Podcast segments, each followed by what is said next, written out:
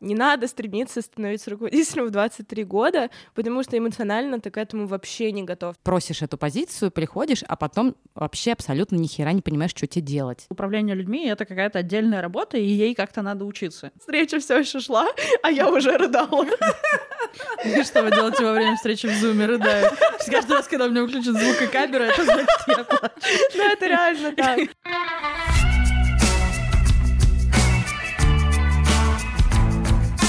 Привет! Это Радио Аня, и сегодня мы говорим о лидерстве и взрослении. Как это связано, каким образом одно влияет на другое, будем разбираться.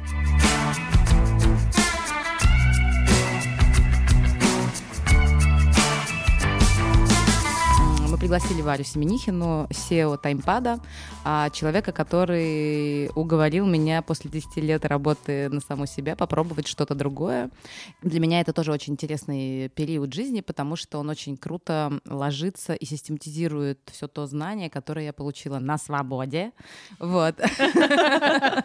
Мою лояльность купили супер крутым подходом к управлению, чему мне очень хочется поучиться. Во многом я решила прийти и заняться философией бренда бренда а, таймпада для того, чтобы просто иметь возможность с ней потереть побольше и поговорить.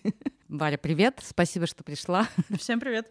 Тема, мне кажется, с одной стороны, достаточно простая, с другой стороны, безумно сложная по причине отсутствия, мне кажется, правильного вообще понимания в культуре, э, как бы что такое вообще руководитель, в чем его а, роль и вообще зачем нам туда всем стремиться, и надо ли нам всем туда стремиться. Особенно в локальной, ну, в локальной индустрии.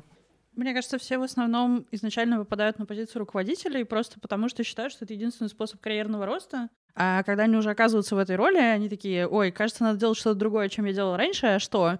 И в этом смысле нет нормальной ну, культуры менеджмента, управления, что бывают разные подходы, какой-то систематизации знаний, большой запрос на это на рынке точно есть.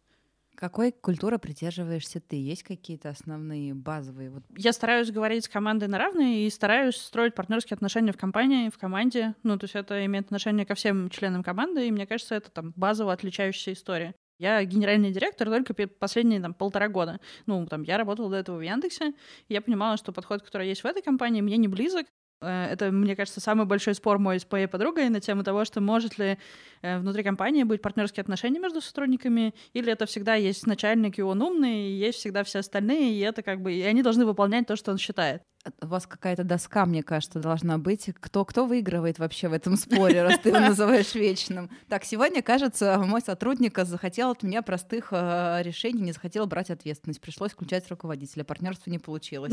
Ну, мне кажется, что это внутренний диалог. Каждая какая-то внутренняя ну, неудача и какой-то там сиюминутный провал, он как раз вызывает вопросы, правильно ли я делаю, и вообще эта философия, ну, там, способна на жизнь или нет. Но дальше ты общаешься с другими людьми, людьми и смотришь, читаешь умные книжки. Вот, например, существует огромное количество книг, и там спиралевидная динамика, и про... Да-да-да, я люблю все эти теории там про бирюзовые организации.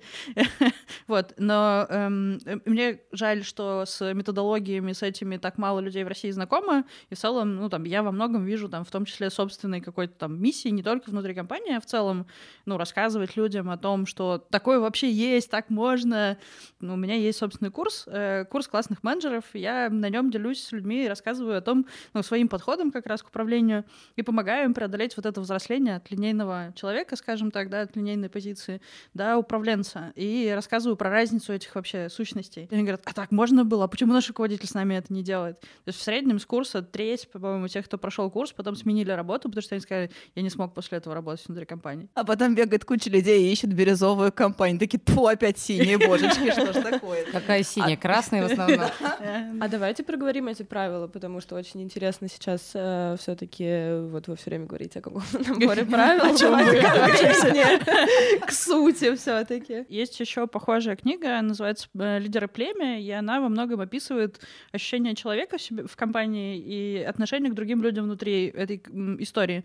Говоря про бирюзовую организацию, мне кажется, в основном э, эта история как раз про то, что люди встречаются на равных, и каждый человек на своем месте принимает решение и несет, ну, там, условно, полную ответственность в рамках того, что, что он на себя взял. И, и это описание каких-то команд, ну, то есть есть еще история про холократию, это тоже принцип, в котором внутри каждых команд определяется роль, ну, там, словно связующего звена, ну, то есть как э, в, в традиционных компаниях обычно э, руководитель выступает тем человеком, который соединяет, а в холократии это не так. То есть существует много разных подходов, принцип его в том, что не существует иерархии, все ну, максимально горизонтально распространены. В бирюзовой организации вообще не существует понятия руководителя или SEO или еще какой-либо генерал. Э, вот. А существует только позиция ментора, который может приходить и делиться своей экспертизой, но он не может и не принимает, ну, не принимает решения. То есть принимает решение всегда человек в команде, тот, кто за это отвечает. Мне кажется, это ну, там, базовая история такая. У меня просто сразу же встает вопрос, потому что есть э, у меня одна боль относительно той компании, в которой я работаю, что у нас там как раз вот все, о чем ты рассказываешь, это компания, построенная на партнерстве, на понимании друг друга и, в принципе, на людях примерно одного, как я люблю говорить, одного разлива. И э, при этом у нас э, невероятная демократия. И, условно говоря, я вот работаю креативным руководителем, и когда ко мне приходит, например, проект менеджер или административный руководитель или там аккаунт, аккаунт и начинают мне рассказывать что-то про креатив и там условно про то, как visual нарисован и почему он нарисован недостаточно стильно. И у меня в этот момент внутри э, рождается монстр, который хочет орать «А, ну не ты же занимаешь должность креативного руководителя, ну почему ты, типа, делаешь так?» Как в бирюзовой организации при всей, как бы, при всех преимуществах такой, такого устройства, такой инфраструктуры компании, как же выстраивать границы, где все-таки как бы есть... Чтобы решения принимались, чтобы не было типа сейчас мы демократически да, все решим, да. что мы там едино, единогласно. Очень люблю, когда еще руководители решают устраивать демократию, такие, вот пока 16 человек не примет единогласное решение, мы никуда не пойдем. В таких компаниях, ну, я считаю, это основной барьер вообще. Могут работать только люди с очень высоким уровнем осознанности и саморефлексии, и вот все эти умные и модные слова, которые мы как бы можем здесь сказать. Но базово люди договариваются друг друг с другом в плоскости задач, и вопросов, которые они решают чтобы оценочное суждение было не, не о результате работы, то есть, например, типа баннер говно, а чтобы это было а, в плоскости решения задач. Я чувствую, ты часто Слово баннеры — это моя еще одна боль, потому что я активно пропагандирую, что ни одно мероприятие не должно быть сделано на баннерах, потому что очень любят мои продюсеры сказать, ну, давай вместо того, чтобы построить декорацию, мы это напечатаем на баннере. Я им говорю, идите нахуй. Э, ну, с учетом того, что я из digital а, то я под баннером это вот картинка да. в Фейсбуке скорее, да. Ну, видишь, как бы разный бэкграунд. У каждого свой баннер. Новое поколение. Свой болезненный баннер. Я вообще хотела, знаете, какую тему вам вбросить? По моим ощущениям, а, история про отношения в команде там, да, в компании, бирюза и все остальное, это та же самая калька, что и отношения между людьми, да, то есть условно от э, абьюзивных отношений мы движемся в партнерские отношения. И очень хотелось бы узнать твой путь, как ты вообще до этого дошла, додумалась вообще, как бы кто тебе книжку подкинул там, не знаю. Я думаю, что я бы твой стиль управления назвала бы играющий тренер. Мне супер нравится эта история, потому что она говорит о том, что с одной стороны у тебя есть определенная роль, что ты тренер, но ты играющий, то есть ты не просто там со свистком как бы а, там вне поля, а как бы комментируешь, что происходит. И ты участвуешь. красные карточки. Да, ты участвуешь. Штрафной, штрафные 10 кругов.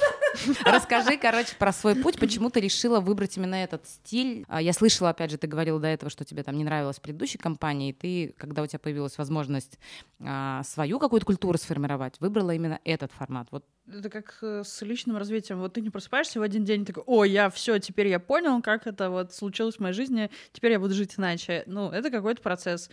Ну, то есть я смотрела на разные культуры в разных компаниях и что-то от каждого брала. То есть я вообще понимаю, что мне супер сложно сказать, что у меня есть один там какой-нибудь гуру, и я вот на него смотрю. Ну, не, я у каждого выбираю, что мне интересно, и это беру. Там, у одного я научилась финансовой грамотности, у другого выстраивать процесс, у третьего еще чему-то. И как бы у тебя формируется какая-то история. Ну, а дальше, мне кажется, это какая-то созвучность с внутренними ценностями происходит. Ну, то есть ты понимаешь, вот в чем тебе самому хотелось бы жить. Такому подходу способствует то, что я большей частью работала в разных стартапах, ну, практически всегда. То есть у меня до Яндекса это всегда были компании. Эм, мне кажется, на это влияло то, что у меня было супер много разных компаний. Я очень даже переживала, что у меня там погоду где-то опыта было. Вот. И это позволило очень много чего увидеть. Ну, то есть мы как раз говорили, что взросление в том числе про опыты, но типа плотность этого опыта может быть разная, потому что ты все время сталкиваешься с чем-то новым, и это уплотняет твой опыт.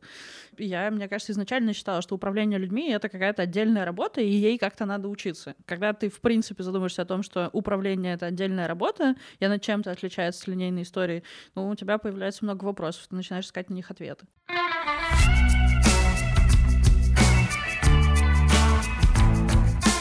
Мне очень интересен твой опыт до 25 лет. Как ты была в роли, получается, ну, подчиненного? Да, У тебя да, же были менеджером.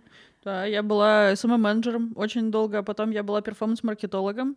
А потом у меня даже была такая история, что меня, я работала в компании «Звук», и после года работы внутри компании меня повысили. Такие, ну, там тоже была смешная ситуация. Все ушли, и я тоже хотела уйти, и руководитель говорит, ну, давай ты будешь руководителем отдела, а тебе 25 лет, очень хочется же быть большим и значимым. Такой, ну, давай. Что делать, вообще непонятно. Э, ну, в общем, я год поуправляла командой, и после этого я ухожу в Яндекс. На самом деле я уходила в Яндекс на позицию линейного менеджера. Достаточно сложно ну, и не часто люди с руководящих позиций возвращаются на линейных исполнителей. Вот я, типа, тот пример, который я как-то задавала в жизни MacBook и сказала, что невозможно им пользоваться, дайте винду обратно. Вот так же и как бы я тот человек, который эм, там был руководителем и решил, что он хочет быть менеджером, потому что я понимала, что, ну, это прям большой вызов, ну, это супер большая, другая ответственность, другая работа, задача, я не знала, как с ней справляться. Ничего, через три месяца снова сделали руководителем, но я пыталась, я честно пыталась держаться. Расскажи, пожалуйста, про свои ошибки в 25 лет. Потому что я стала руководителем в 23, и я вспоминаю это как Uh, ну, Кромешный ад? Да, если честно. В какой-то момент я помню, что я взяла двух подруг как руководитель, ну, помощников, мне села под стол. Реально, в прямом смысле. Приходила на работу и сидела под столом, потому что моя психика просто не выдерживала, если честно. О, да. а, вот, и мне было интересно, как вот там сейчас рефлексирую, у меня есть ряд каких-то там критериев, принципов, которые я выработала. Какие твои были в 25 лет э, ошибки, которые привели тебя к чему-то классному? Ну, я правда, что я делала хорошо, надо спрашивать.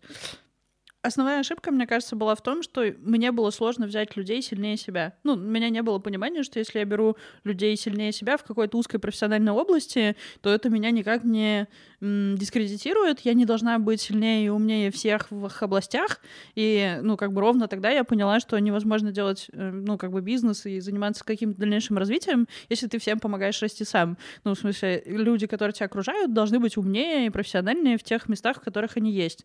Наверное, мне в этом сильно помогло, что в какой-то момент мой руководитель, понимая, что я не справляюсь, он нанял в параллель со мной, ну, то есть разделил там мои обязанности на две части и сказал, вот у тебя остается вот этот кусок, а вот придет парень, э, и он будет заниматься совсем другим. Ну, во-первых, парень был примерно в два раза меня старше, я, по сути, конкурировала с чуваком, у которого сильно было больше опыта и так далее, вот, и я увидела, что в целом в этом нет ничего плохого, посмотрела на какой-то другой подход, и мне это, ну, сильно как бы открыло глаза как раз на то, что люди рядом с тобой должны быть сильнее, потому что вот основное, с чем ребята, которых только сделали руководителями, приходят, они говорят, ну, если я дам все, что я делаю, то что я буду делать сам? Ну, то есть я же создаю ценность, как только вы исполнитель, вот, это перестройка головы в том, что твоя задача вообще не в этом. Так. Это, кстати, круто. Я тоже здесь просто могу поддержать. Я не могу сказать, что я прям управляю людьми, условно говоря, но я занимаю должность руководительскую с достаточно большим объемом ответственности. Тяжело и... вздохнула в этот момент такая, да. Мы почувствовали. То есть если раньше у меня всегда был рядом как бы человечек, который меня проводил, который был надо мной, то сейчас я непосредственно являюсь там креативным руководителем проекта и несу эту штуку на себе полностью сама. И в какой-то момент я обнаружила, что мне очень тяжело эмоционально даются эти проекты. У меня случаются истерики, у меня случаются нервные срывы, я прям физически рассыпаюсь. И я начала задаваться вопросом, почему же так? И когда вот э, в этот четверг у меня произошел инсайт, когда я к своему психотерапевту приехала с рабочей встречи буквально в слезах и истерике, потому что я просто не смогла остановить эти слезы после встречи, которые начались еще на встрече, и спасибо, боже мой, Зуму, который э, позволил мне выключить звук и видео, что встреча все еще шла, а я уже рыдала. И что вы делаете во время встречи в Зуме, рыдаю? Каждый раз, когда меня выключен звук и камера, это значит, я плачу. Ну, это реально так. Сторика, как вы представляете себе встречу с руководителем? На самом деле мне стало понятно, что не надо стремиться становиться руководителем в 23 года, потому что эмоционально ты к этому вообще не готов. Ты не готов к такой нагрузке, ты не готов вывозить как бы все дерьмо. И э, первая вещь это то, что, к сожалению, особенно в российском бизнесе, где до сих пор большое недоверие к молодым специалистам, ты никогда не садишься за один стол с людьми, которым тоже 23. Ты всегда садишься за один стол с людьми, которые на 5, 10, 15 лет старше тебя, и они-то эмоционально уже готовы к этому, поэтому им а, тот как бы стресс, грубо говоря, да, который они на себя наваливают, это нормальный рабочий процесс, а ты в этот момент сжимаешься, как бы выставляешь иголочки и пытаешься каким-то образом этот стресс либо поглотить, либо решить, либо что-то. И мой психотерапевт мне сказала, потому что, ну, как бы вот в этот же момент, когда с тобой случается это рабочее дерьмо, а, или, условно говоря, когда ты встаешь на позицию руководителя, твое эго тебя просто облизывает и говорит тебе, М, Аня, ты такая крутая, ты уже руководитель, да, давай, е, вперед. А твоя психика, которая на самом деле еще на уровне подростка, говорит тебе, оба, оба, я хочу ебланить, я хочу нажраться во вторник и не париться о том, что у меня утром в среду встреча. А, психотерапевт мне сказала, что типа, Аня, а вы перестаньте потакать своему эго и перестаньте везде пытаться быть звездой. Как бы то, что вы руководитель в 23, это круто, но это не значит, что вы должны вывозить сразу все. И можно позволить другим людям где-то тебя провести, где-то открыть э, дверь за тебя, дать тебе трамплин какой-то, который тебе необходим в этом возрасте. Не везде открывать дверь с ноги и заявлять, что вот, я тут самая крутая, я руководитель 23, и поэтому сейчас я, ну, как бы наведу тут э, офигенную суету, а сказать, что, блин, ну да, я не всегда могу навести суету, и это нормально, ничего страшного в этом нету. Я стала руководителем, по-моему, лет в 26, э, стала руководителем э, подразделения по развитию бизнеса. Я была к этому абсолютно не готова, и я как раз поэтому хочу эту историю рассказать, потому что иногда в нашей жизни случаются обстоятельства, где незрелые руководители или люди, которым все равно, что с тобой случится, могут сломать твою жизнь. А, и у меня случилась такая история. Я, конечно, не сломала себе шею, но я а, получила опыт того, что я не способна что-то делать. То есть, так как мне была не по зубам задача, на которую меня кинули, то это очень сильно откатило мою самооценку и э, убило э, в некотором смысле еще и возможность э, теперь ниже позиции директора падать. И это определило мое э, как бы состояние, которое в принципе привело меня к тому, что я бросила потом вообще работу в корпорациях. То есть ощущение, что ты не можешь больше не быть руководителем, и руководителем ты не являешься. И ты как бы, соответственно, приходишь, э, ты просишь эту позицию, приходишь, а потом вообще абсолютно ни хера не понимаешь, что тебе делать психика из-за того, что столкнулась вот с этим как бы моментом, она нашла врагов во внешнем поле. И я такая была в белом плаще, как бы, а все другие пидорасы, и я просто мочилась с внешним миром как бы по полной программе, как бы, по сути, от страха, наверное. Вот, то есть... И не э, позволяла, и не позволяла внешнему миру давать тебе какие-то... Никакого фидбэка. Какой-то помощи. Никакой помощи. То есть Окей. ты стоишь там один э, как бы на горе, изображаешь из себя великого а, там типа руководителя, а если что-то твою картину мира разрушает, типа, то ты с этим борешься, с этим знанием, а именно со всеми людьми, которые приносят тебе информацию с внешнего мира о каких-то своих там моих косяках или чего-то еще. Есть ощущение, что просто разница между двумя этими историями в том, что у Бруевич есть психотерапевт, а у тебя тогда не было. Да, потому что на самом деле то, как раз к чему мы пришли с э, моим психотерапевтом, который, слава богу, у меня есть, а, это вот ровно к тому, что как раз-таки не нужно вставать на эту гору и быть там в одиночестве. Сила, ну вот тебя как специалиста в том, какую команду ты вокруг себя собираешь. И собрав вокруг себя супер крутую команду, я, конечно, понимаю, поняла, насколько это ценно давать людям возможность тебя подпитывать. И и не просто как бы капитализировать на этом или там как-то отмахиваться от этого, а отдавать должное. И потому что все на самом деле команда это твоя сила. И это вот, мне кажется, тоже одна из ценных мыслей для классного руководителя. Мне кажется, что это как раз история про то, что ты наоборот, даешь людям поляну, чтобы они проявили собственное творчество. То есть э, ты берешь людей сильнее тебя, и я часто говорю фразу о том, что твой результат — это результат твоей команды. Ты не можешь сделать все сам, и если тем более буду бить по рукам, если ты будешь пытаться делать все сам, потому что на самом деле это их звездная площадка. Ну, то есть я никогда не говорю, что, ну, там, например, я достигла чего-то. Нет, это моя команда сделала, я помогала им, и у меня такая очень саппортив функция вообще любого руководителя, она такая.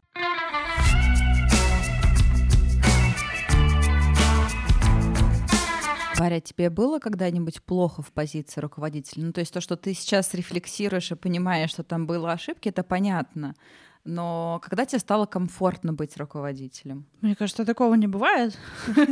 Э, в целом, ну, наверное, это моя какая-то специфика в том, что я не останавливаюсь в каких-то вещах, и я дальше себя нахожу новых вызовов. Когда я год назад оказалась, ну, я, по сути, вышла там пару месяцев назад, начался ковид, я, я генеральный директор компании, которая как бы занимается ивентами. Да, твой инвестор уехал 19 декабря 2019 года на Бали и с тех пор не возвращался, а я такая, ну, думаю, он меня будет менторить, я же пошла, чтобы мне рассказали, как вот быть классным генеральным директором. А, и ты как бы очень сильно прокачиваешься. Для меня лично это была история про то, что ну, я на, на самом деле могу сильно больше, чем мне кажется.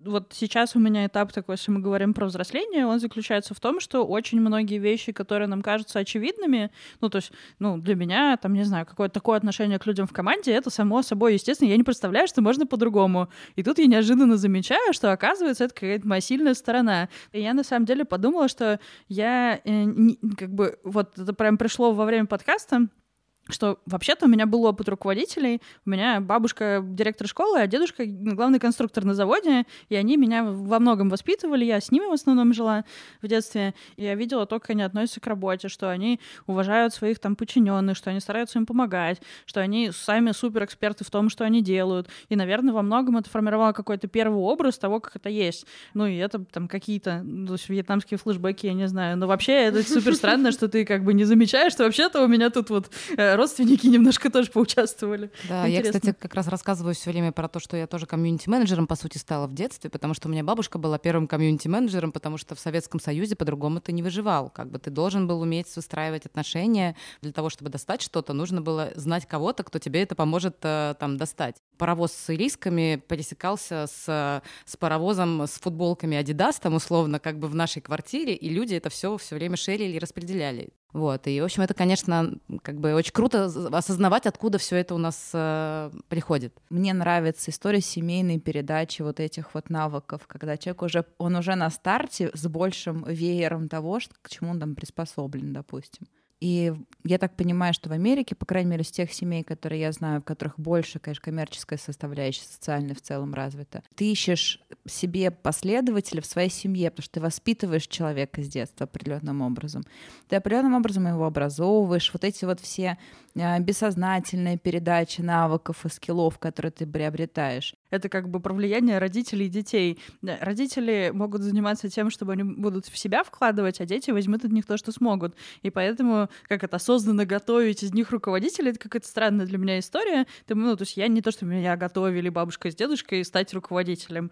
Э, они просто, ну, жили свою жизнь, они просто ответственно относились к своей работе, и мне захотелось к этому присоединиться. Это было для меня нормой тебе сильно проще стартовать, когда ты из среды, где это хотя бы возможно, и у тебя нет внутреннего барьера, и тебе не надо, ну, как бы задаваться вопросом, а я вообще соответствую, а я могу, а как бы там... Это сильно упрощает твою жизнь. Но в целом, мне кажется, как раз американский, как бы американское общество для меня, оно про то, что ты можешь достичь всего и стать любым руководителем, про, ну, про то, что ты, в общем-то, своим трудом можешь добиваться всего. Мне очень нравится думать, что в России тоже появляется тенденция к тому, что ты можешь слепить себя сам. Ну, то есть я приехала из города, в котором сейчас живет меньше 10 тысяч человек, там, типа, 9 лет назад в Москву. И, ну, я была просто СММ-менеджером. Как бы сказать о том, что я сейчас буду на той роли, в которой я есть, ну, вряд ли кто-то бы взялся делать такие рискованные ставки. Мне кажется, есть мечта, а есть реальность. Ну, я, я понимаю, что достаточно жестко звучит. Я понимаю, что такое американская мечта, она транслируется во, все, во всех культурных э, проявлениях, в музыке, в фильмах, в сериалах. Но я знаю, что управление, ну, как бы бизнес держит семьи и держат из поколения в поколение, и занимают руководящие позиции, они идут лига плюща. Это в целом очень узкая прослойка людей с определенным воспитанием, с определенным образованием, с определенными возможностями, которые они получают. Талиб не зря говорит о том, что если к вам на должность приходят два человека с одинаковым бэкграундом, но у одного есть люга плеча, а у второго нету, ну, такого образования, берите второго. Человеку пришлось совершить в 10 раз больше для того, чтобы оказаться на этой же позиции.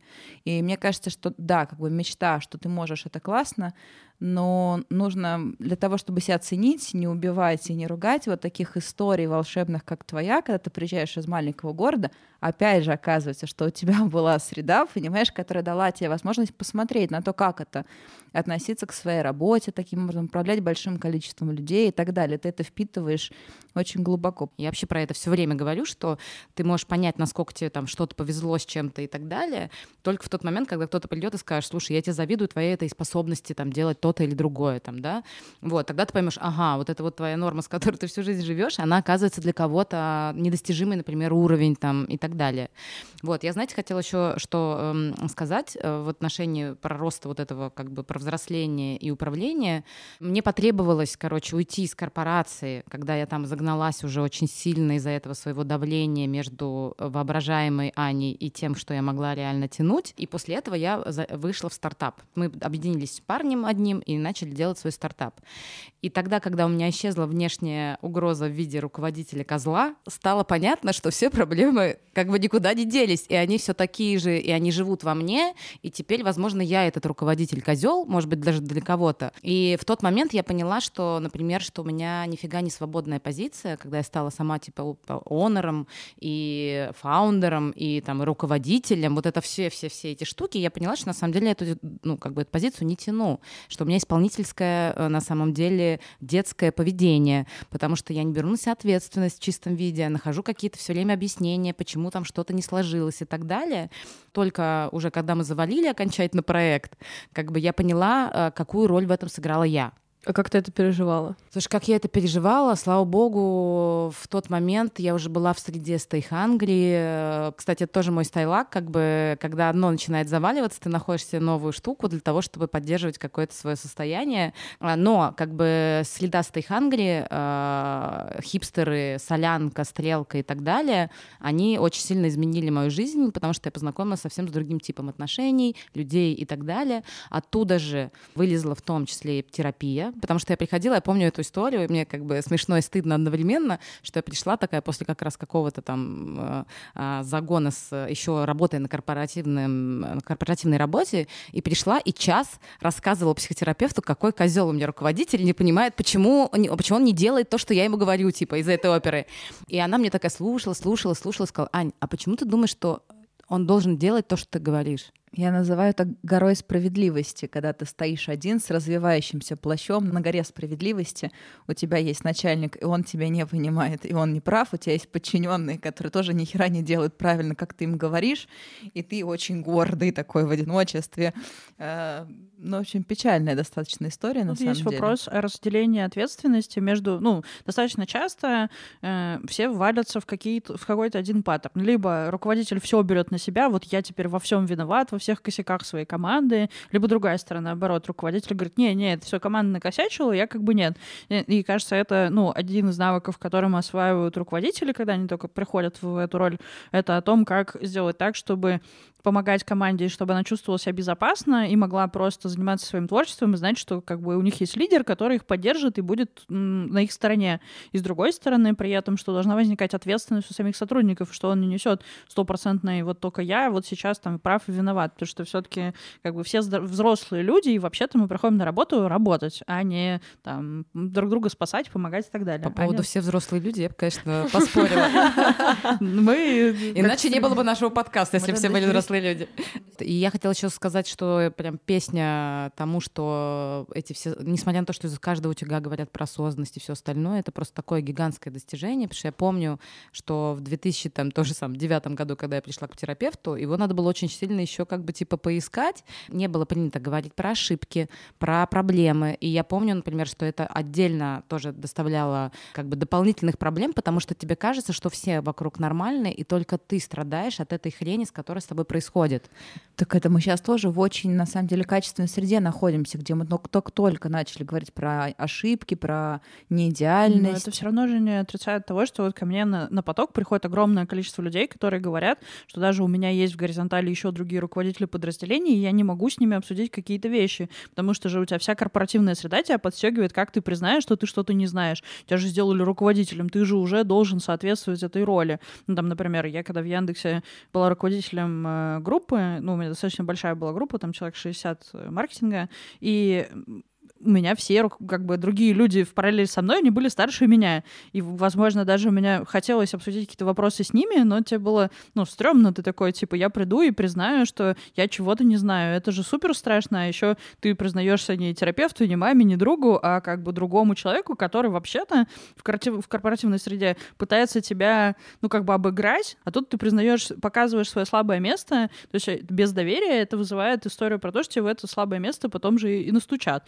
Поэтому, ну, все приходят вот на курсы, и они говорят, типа, я наконец нашел людей, с которыми я могу открыто это обсуждать, и меня, как бы, знаешь, что и у всех случается такое откровение, о боже, я не один такой. Это же тоже очень важная история, потому что нет такой повестки, что, ну, руководители все как-то вот становятся, и все в этом счастливы, и все такие, я не знаю, охренеть знают, что делать, и вот просто, а ты один ощущаешь себя очень одиноким в этом месте, и у тебя в любом случае там меняется круг общения, потому что ты уже не можешь пойти с коллегами просто так перетереть, что у тебя происходит, и что тебя волнует, потому что они тебя не поймут, вы с разных точек начинаете на это смотреть. И это такая позиция некого одиночества вообще в целом любая управляющая роль для меня несет часть одиночества, потому что она про ты должен большими вещами справляться самостоятельно. Есть книжка Рэя Далио «Принципы», где он, в принципе, описывает свой путь как управленца, как человек, который строит команду. А, и он же вводил тестирование по тесту Майерс-Брикс а, людей на типы для того, чтобы... Как ты думаешь вообще, вот, например, а, придет ли это когда-нибудь к нам, и насколько это окей, как бы классно и нужно? Это один из инструментов, он достаточно эффективный, э, и я его ценю за то, что для меня он лично стал открытием про то, что другие люди — это не плохая версия тебя. Он показывает, как люди разных типажей взаимодействуют с друг другом и какие типы конфликтов у них могут возникать, как они могут друг друга недопонимать, понимать. То есть он помогает как раз вам подсветить те тонкие моменты вашего, вашей коммуникации, которые есть. И это просто супер все упрощает. Если вы знаете, что-то становится явным, то с этим можно как-то обходиться. Все это со мной происходило там словно в Яндексе. В Яндексе достаточно популярно применяется методология MBTI как бы я это хожу, всем рассказываю, что этот инструмент классный, пожалуйста, его берите. Он, наверное, далеко не единственный, который есть, но как, как в арсенале он точно должен быть.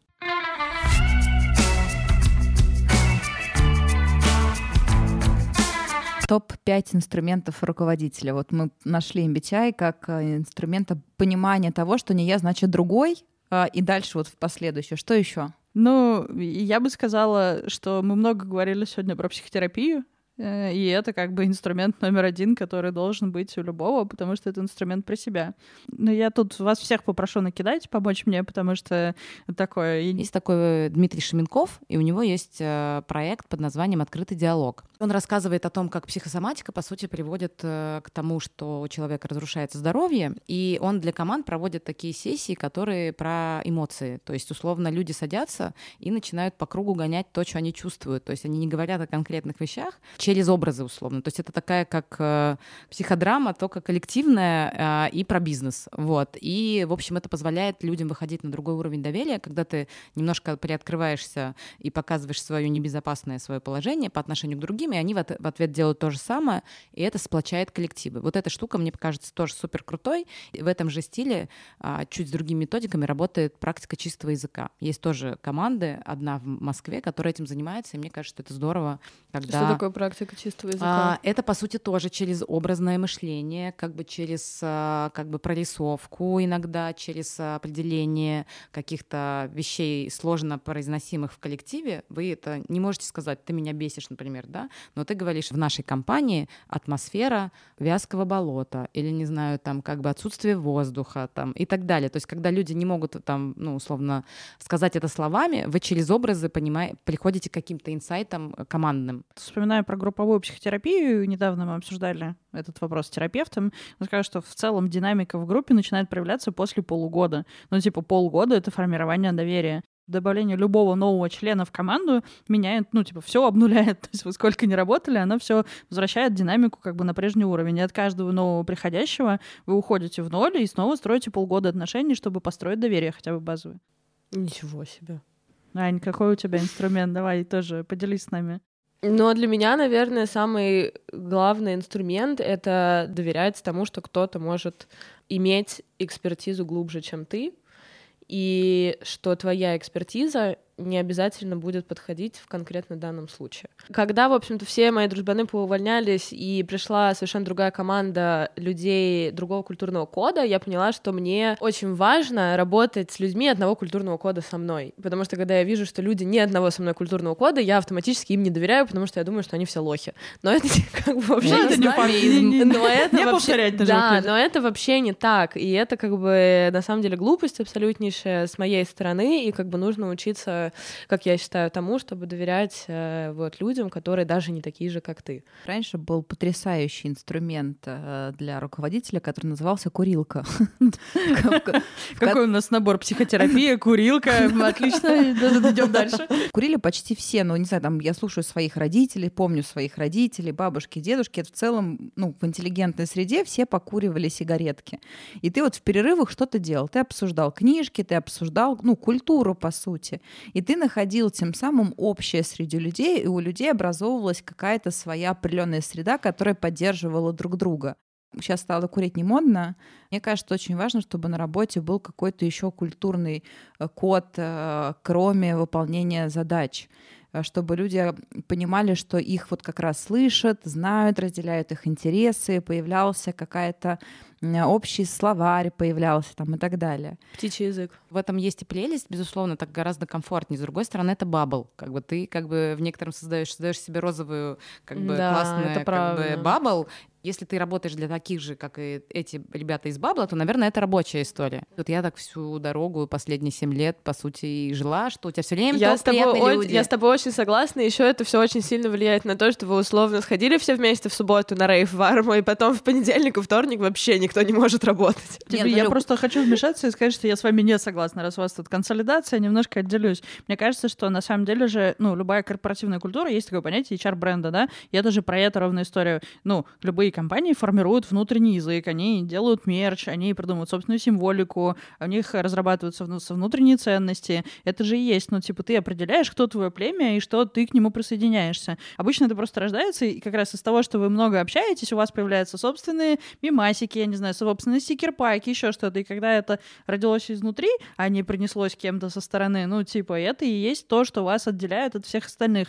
И этот, ну, как бы один из инструментов самоидентификации, он классно работает, он людям позволяет чувствовать себя счастливее. Мы любим быть сопричастны чему-то, поэтому э, создание вот этих единых правил, ну, уже как про инструменты говорим, но вот в команде руководитель тоже может своей команде задать правила, прямо их проговорить, как-то там их обозначить, и это будет давать человеку, ну, комфорт и безопасность, и как раз понимать, понимание, что он вот часть вот этого и чего именно. Сто процентов. Сюда второй инструмент, как стратег и фасилитатор, что стратегические сессии, которые вносят ясность и позволяют э, каждому человеку понимать, куда все вместе двигаются, какими принципами мы руководствуемся. Это я не представляю, как можно работать в команде без этого, потому что тогда у каждого своя точка зрения, свое видение, никто не понимает свои ценности, как он участвует в общем процессе, а нафига-то вообще я хожу на работу, ну, там, кроме денег э, и так далее.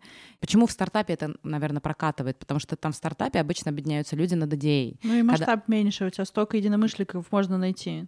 А когда ты дорастаешь уже до большой компании, там уже очень много смыслов размывается. Один приходит в компанию для этого, другой для этого, и получается, что цели могут размыться. И поэтому сообщество условно разваливается. Хотя сейчас э, новый тренд очень большой идет, опять же, там западный в Россию, что как бы начинают сообщества внутри компаний э, проращивать для как раз как один из инструментов, в принципе, и тимбилдинга, и даже эффективности во многом. Потому что если у тебя есть доверие и общие цели, как бы вы будете стопудово эффективнее. А, вот Шуменков говорил про такую вещь, что а, в стратегической перспективе все а, э- эгоистичные команды проигрывают альтруистичным. То есть, типа, эгоист э, всегда победит альтруиста в одиночной борьбе, но если как бы эгоисты соединятся и соединятся альтруисты, альтруисты сделают всех эгоистов. Поэтому в перспективе, я надеюсь, как бы мы будем... Ждем все друг друга. Ну, в целом, да, в целом, как только человек поймет, что у него есть на самом деле свобода выбора, как бы и он может себя лепить и двигаться в ту сторону, и еще и будет и терапия, и человек будет а, свои ценности осознавать и свои цели, то в принципе, как следующий шаг, должны все идти туда, куда им надо. Как бы вот мне кажется, что так. Может быть, это не произойдет через год, но надеюсь, хотя бы через 10. Какая оптимити- оптимистичность. Ну, блин, мне просто нет много времени. Это была радио Аня. Спасибо за то, что нас послушали. И делитесь обязательно своими историями того, как вы встали или выбрали не вставать э, в позицию большого босса. А это сделать можно на, в наших соцсетях.